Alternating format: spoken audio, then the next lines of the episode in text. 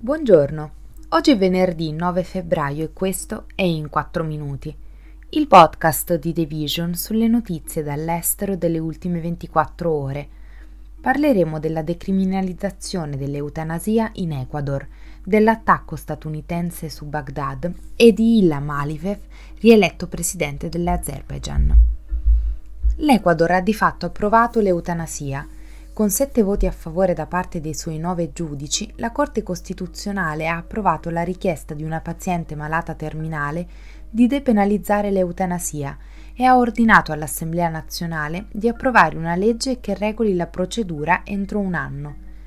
Paola Roldan, a cui è stata diagnosticata la sclerosi laterale amiotrofica nel 2020, Nell'agosto dello scorso anno ha presentato una petizione alla Corte Costituzionale dell'Ecuador affinché le venisse riconosciuto il diritto all'eutanasia, visto il deterioramento e il dolore causato dalla malattia. La risoluzione è immediatamente applicabile e Roldan può scegliere di essere sottoposta a eutanasia quando lo decide. Nella sua sentenza il Tribunale ha riconosciuto il diritto delle persone a prendere decisioni libere e informate, compresa l'opzione di porre fine alle intense sofferenze causate da una lesione corporea grave e irreversibile o da una malattia grave e incurabile. Secondo Reuters, l'Ecuador è l'ultimo paese della regione ad autorizzare l'eutanasia, dopo Cuba, che ha dato il via libera a dicembre, e la vicina Colombia, che la consente in alcuni casi. Un drone di rappresaglia delle operazioni speciali statunitensi nella capitale irachena ha ucciso un alto dirigente di una milizia pro-Iran che i funzionari statunitensi accusano di aver orchestrato i recenti attacchi al personale americano di base a Baghdad.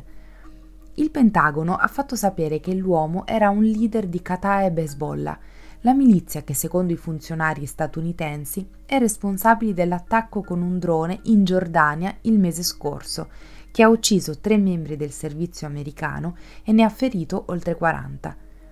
Le postazioni americane sono state colpite con droni, razzi o missili almeno 168 volte in tre mesi e anche gli Stati Uniti hanno risposto agli attacchi.